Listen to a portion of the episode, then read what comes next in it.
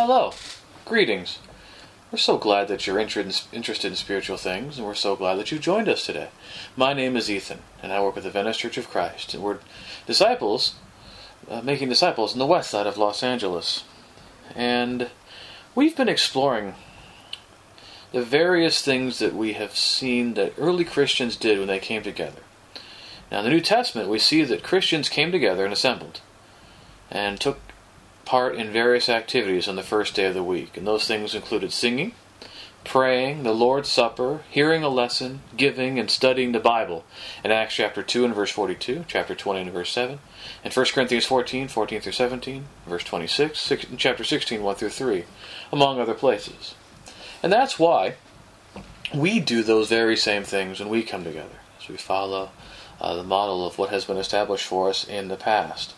And it's good for us to spend some time exploring these activities that we do, so we may do them in a way that glorifies and honors God, that we can do them according to His will, and in a profitable way.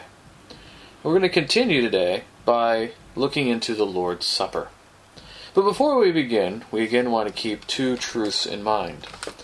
A lot of times in a kind of modern English parlance, uh, the word worship gets used many times in association with what goes on in the assembly. Unfortunately, the way that, that word ends up being used would make it seem that worship is restricted to a certain few things that are done, when really, uh, much of the use of the word worship in the, in the Bible involves prostration, which is its own act, and the other use uh, involves spiritual service, uh, which we do in the assembly when we partake, participate, excuse me, in the acts of the assembly, but it's also something that we do in the rest of our lives. And so we need to recognize that our lives are to be uh, as a living and holy sacrifice to God, that in so doing we submit our soul before God, it prostrates before God according to His truth, and accomplishes what God intends in Romans 12 1 and John 4 20 through 24. That assembling with the saints and participating in these behavior actions is certainly part of that, but it is no, in no way, the only things that we do that represent worship. We can see in 1 Corinthians 14 and verse 12 the reason behind the things that we do in the assembly. We are to strive to excel in building up the church. In verse 26, that all things should be done for building up. And in Hebrews chapter 10, the Hebrew author adds his witness.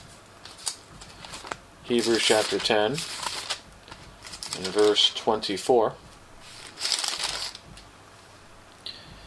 And let us consider how to stir up one another love and good works, not neglecting to meet together, as is the habit of some, but encouraging one another, and all the more as you see the day drawing near. So we can see in these passages that we are to edify and encourage one another, to build one another up, and to strengthen one another. And everything that we do, including the Lord's Supper, must be understood in that light. And so let's see what the Scriptures have to say about the memorial of the Lord's Supper. We do well to begin by considering the origin of the Lord's Supper. Uh, we can look in Matthew 26, 26 to 29, Mark 14, 22 through 25. But let's go together to Luke chapter 22. Luke chapter 22, verse 19. And he took bread, and when he had given thanks, he broke it and gave it to them, saying, This is my body, which is given for you. Do this in remembrance of me. And likewise the cup after they had eaten, saying, This cup that is poured out for you is a new covenant in my blood. But behold, the hand of him who betrays me is on the table. For the Son of Man goes as has been determined, but woe to that man by whom he is betrayed. So, this is the Last Supper, the night of Passover. Jesus' uh, time to observe the Passover, and he institutes the Lord's Supper. He distributes bread, he says, represents his body, and he fruit of the vine, which represents his blood, the new covenant. In 1 Corinthians chapter 11, verses 23 through 26, Paul describes exactly what he received about the Lord's Supper and that he, which he had transmitted to the Corinthian Christians. For I received from the Lord what I also delivered to you, that the Lord Jesus, on the night when, we, when he was betrayed, took bread, and we had given thanks, he broke it, and said, This is my body, which is for you. Do this in remembrance of me. In the same way, also he took the cup after supper, saying, This cup is the new covenant in my blood. Do this as often as you drink it in remembrance of me. For as often as you eat this bread and drink the cup, you proclaim the Lord's death until he comes. So what Paul says here is that the, the, the supper of Jesus was not merely something that happened once, and we kind of look back on that as a great event and move on. No, the expectation is it's something that uh, it is continually done. That when Jesus said, Do this in remembrance of me, he, he meant it, so that we are to continue to partake of this. And we know this is an assembly context because in verse 20, uh, when Paul is castigating the Corinthians for how they have been partaking of the Lord's Supper, and it involves when they come together uh, as a church. And it's not going well because of the divisions that are being manifest before them. Another passage in Acts chapter 20 and in verse 7. On the first day of the week, when we were gathered together to break bread, Paul talked with them, intending to depart on the next day, and he prolonged his speech until midnight. So, Luke says the brethren came together to break bread. Break bread is metonymy for some kind of meal. Uh, they don't just take bread, break it into pieces, and then that's it. And we deduce from the available information that it refers here to the, the Lord's Supper. That's the reason for their gathering. It's the continual observance because we can see that this particular first day of the week did not have any special significance. There's no marker. We have a basically an interesting time marker because we know it's around the time of between the Passover and and the and, and Pentecost, because we know in verse 16 that Paul will be later hastening to get to Jerusalem by the Pentecost, and, and so it's sometime between those two events. So there's no inherent significance on this particular first day of the week, but it's very interesting to note that Paul stayed seven days in Troas when he's hastening to get to Jerusalem by Pentecost. And it makes sense to stay for seven days if he arrived at Troas just before the weekly gathering of the saints. And he waited therefore until the day in which they came together. And so we can see from this example and the circumstances around it that Christians did assemble to partake of the Lord's Supper on the first day of the week and they were not in the habit of assembling on other days of the week for this purpose. We haven't seen any examples of that beyond the breaking bread from house to house day to day, where that was different. That was a common meal back in Acts chapter 2 in a very different circumstance.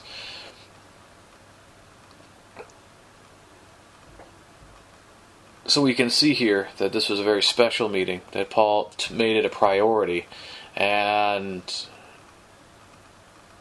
even in the story, Luke just tells us that to provide context. Later on, the real part of the story is because Eutychus, who falls and, and is raised up. That's the main reason why Luke is telling us this. But in telling us the context so we understand what's going on in the story, he really tells us a lot about early Christian practice. And it's not just this. We can see in the Didache in the early first century, mid to late first century document of early Christians, and, and in the witness of Justin Martyr and others, that Christians were of the habit of coming together on the first day of the week and were taking the Lord's Supper uh, on that occasion on the first day of the week. So, what is the Lord's Supper? What is it all about? Well, it's a ceremonial meal. It is not what is alleged a full agape or love feast. We see in 1 Corinthians 11 and also in the story in Luke that it is something that Jesus established after supper. So they'd already eaten the Passover supper. And, and so the idea is that the, the Lord's Supper is not a meal designed to truly fill up the body. It's not a true common meal. And we certainly recognize in Acts 2.46 and Acts 20 and verse 11 that Christians did share meals together. Uh, but the supper, the Lord's Supper, is a very separate ceremonial meal. Because Jesus took bread. Now, this bread that Jesus took would have been most certainly unleavened. In Luke 22 and verse 7, it's during the Passover, and it's the days of unleavened bread that Israel was to get all leaven out of its house. And so there'd be no leaven, so it would not uh, have any yeast in it. And this is from Exodus 12 and verse 15. So it's unleavened bread that Jesus is taking. He also takes a cup. The cup is the one that's poured out to represent the new covenant in Jesus' blood.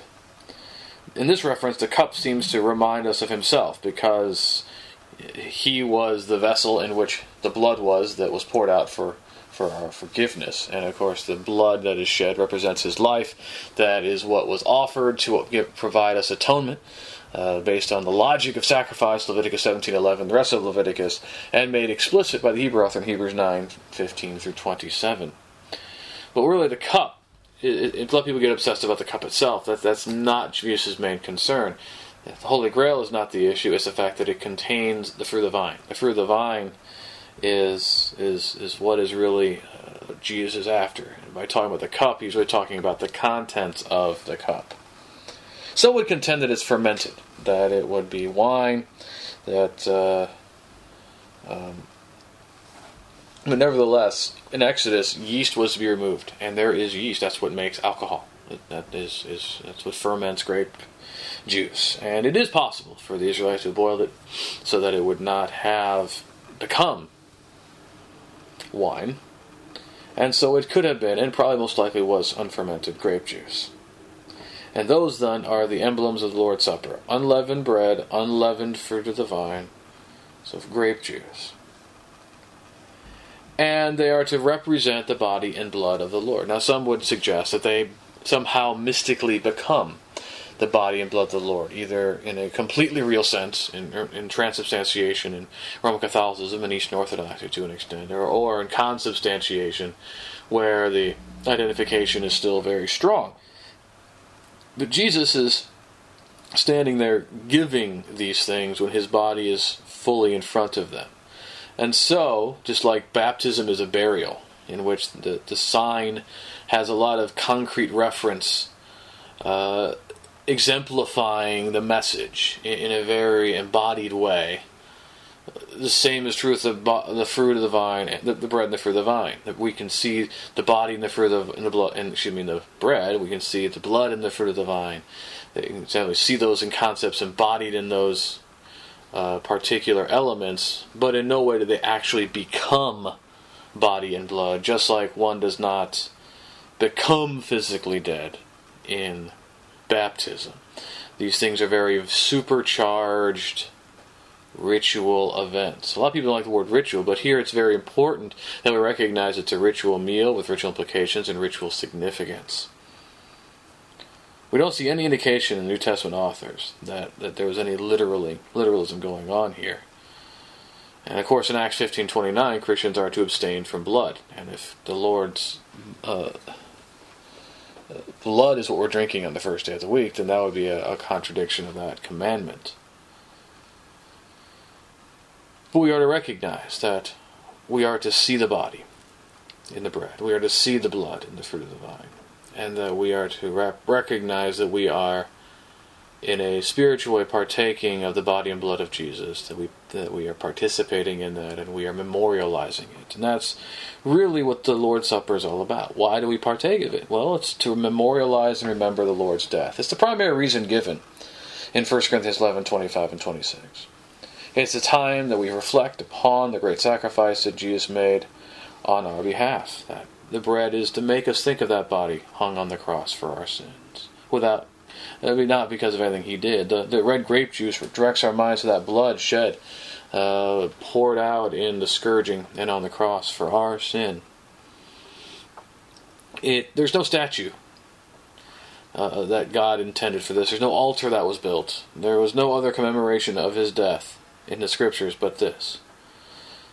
And yet, it's a more lasting monument than anything built of stone could ever be, because Christians are still sharing 2,000 years later the bread and the fruit of the vine.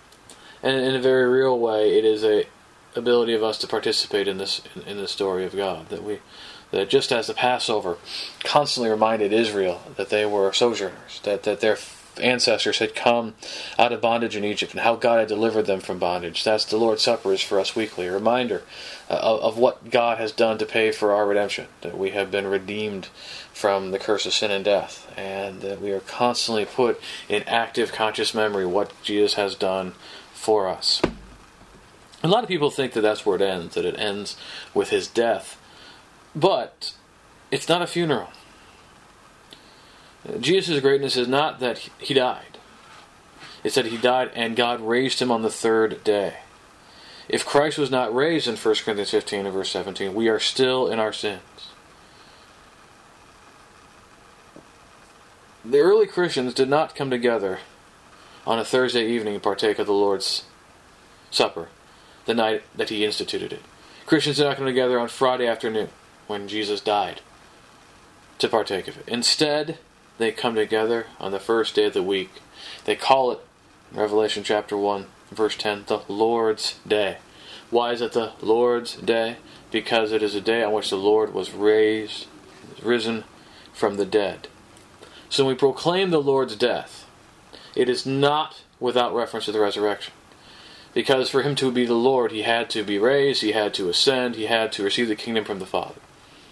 And so the resurrection is very much undergirding our understanding of the Lord's Supper, because that is how we have received deliverance from death and the hope and confidence for our own resurrection. And it's something that we remember in what the Lord has done for us.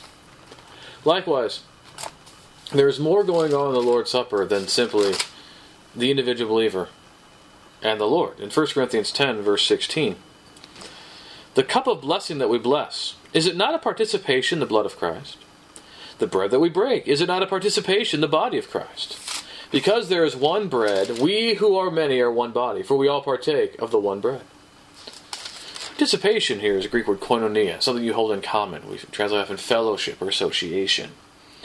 And so we can see that we as Christians can be rightly called the people of the bread and the people of the fruit of the vine because we're partaking of the same bread and of the same fruit of the vine.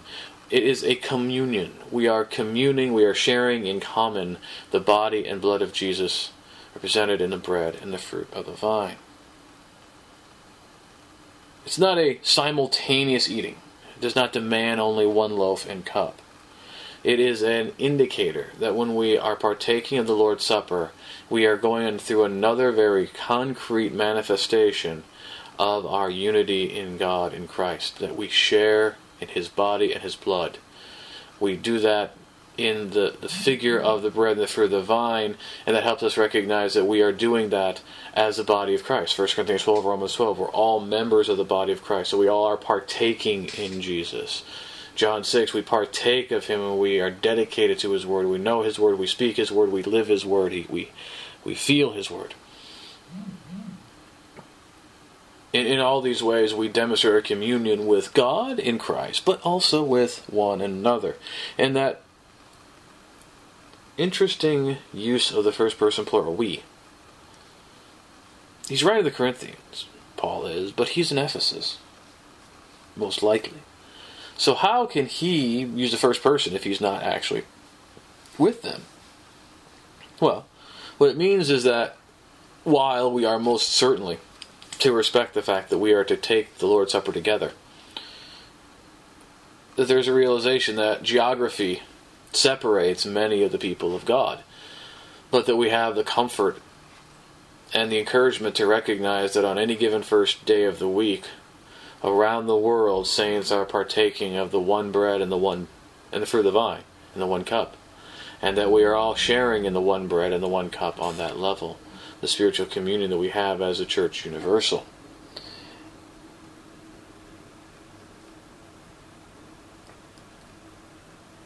The Lord's Supper, therefore, is a communal action. It does indicate our universal association, but again, Christians came together to partake of the Lord's Supper. It's an individual action done collectively. There's that discernment that Paul will talk about in 1 Corinthians 11 26 through 30. 27, excuse me, through 32. That and whoever eats the bread or drinks of the cup in an unworthy manner will be guilty of profaning the body and blood of the Lord. Let a person examine himself then, and so eat of the bread and drink of the cup. For anyone who eats and drinks without discerning the body eats and drinks judgment on himself. That is why many of you are weak and ill, and some have died. But if we judged ourselves truly, we would not be judged. But when we are judged by the Lord, we are disciplined so that we may not be condemned along with the world. So then, my brothers, when you come together to eat, wait for one another. If anyone is hungry, let him eat at home, so that when you come together, it will not be for judgment. About the other things, I will give directions when I come. A lot of people have taken this to be some kind of self mortification. before the Lord's Supper, that we have to assess our worthiness to partake of the body and blood of the Lord Jesus. And if we feel like we've got some sin that's really holding us back, that we shouldn't partake. But that's not contextual, and it, it it's very distressing in many ways because if it, if it, when it comes to worthiness, the gospel is very clear that we are all sinners and we've all fallen short of the glory of God. That when it comes to worthiness, none of us are worthy to come and sit at the table. That's not what Paul's talking about here. The discernment that's going on is the willingness to discern that you are sharing in a joint participation, that you're discerning the unity of the body, and that if the way that you're eating and drinking is not manifesting unity, but is one is, is is filled and another's empty, one is drunk and another has nothing, that you're setting at naught what Christ has done to bring everybody together that if you're hungry, you eat at home, so that the meal you share together in the ritual meal of the Lord's Supper can in, exemplify unity, not divisions. On the other hand, that's still an individual judgment. You've got to individually discern the body. And what happens if there are some in an assembly who do not discern the body and others who do? Are the ones who do have a condemned eating because of those who do not? That is not what is recognized here. So there are individual elements. We have to uh, ourselves uh, purpose to come together to partake of the bread and the fruit of the vine. We must see the body. We must recognize the communion we have with one another in Christ. Um, but nevertheless, there is the individual element and there is also the collective element. And it demands a collective setting of the assembly. If it's not in the collective assembly, it's not a joint participation in Christ's body and blood, but a single one. And uh, th- there's a reason why there's no scriptural indication that the Lord's Supper was taken outside of the context of the assembly and, and, and, and partaken otherwise. And it's very interesting that we have examples of everything else. With examples of singing and praying and teaching and preaching outside of the assembly don't have examples of the Lord's Supper outside the assembly. We should think about that. Another thing that we are doing is we are um, considering the return of Christ. That you know, the until He comes there in 1 Corinthians eleven twenty six, that we're to remember His return. In a lot of ways, uh, what's going on is He's providing that boundary marker. We're going to partake until He comes. You know, that's the time marker. We're not going to need to partake of the Lord's Supper when we are in the resurrection and His presence forever. But when, the fact that we are here and partaking is an indicator and a reminder that He has not yet come. It is a reminder that we are to still pray Maranatha, that our Lord may come, that we're awaiting that glorious day. And that's why we partake of the Lord's Supper. So we've seen the nature of the Lord's Supper today, that Jesus instituted it just before he died, and the church perpetuates on the first day of the week every week. That he distributed unleavened bread and fruit of the vine to represent his body and blood, that we may give consideration to memorialize what he had done on the cross. But we do so in light of the resurrection, the first day of the week, and we do so together, sharing in communion to represent the body of Christ, the joint sharing in the body of Christ uh, where the fruit and the, the body, the bread and the fruit of the vine, and sharing that together is to indicate how we are sharing in life together, that we are sharing in the work of God together, and that we are truly representing the body of Christ. So let us partake of the Lord's Supper on the first day of the week. And give thanks to God for all that He has done for us, to remember the Lord's death and proclaiming it, to share together in the feast of our Lord. Thank you that you've spent this time with us. We hope that you've been encouraged and benefited by what we've talked about. If you have any questions about anything we've discussed, maybe you have some comments, or maybe just need to talk, have prayer requests, want to learn how to be a Christian, any way we can be of service, please let me know. Please contact me at my website, deverbovitae.com. That's www.deverbovitae.com. Maybe you'd like to know more about the Venice Church of Christ, or check us out. You can find out more about us online at VeniceChurchOfChrist.org, or also on various forms of social media. We again thank you. Have a great day.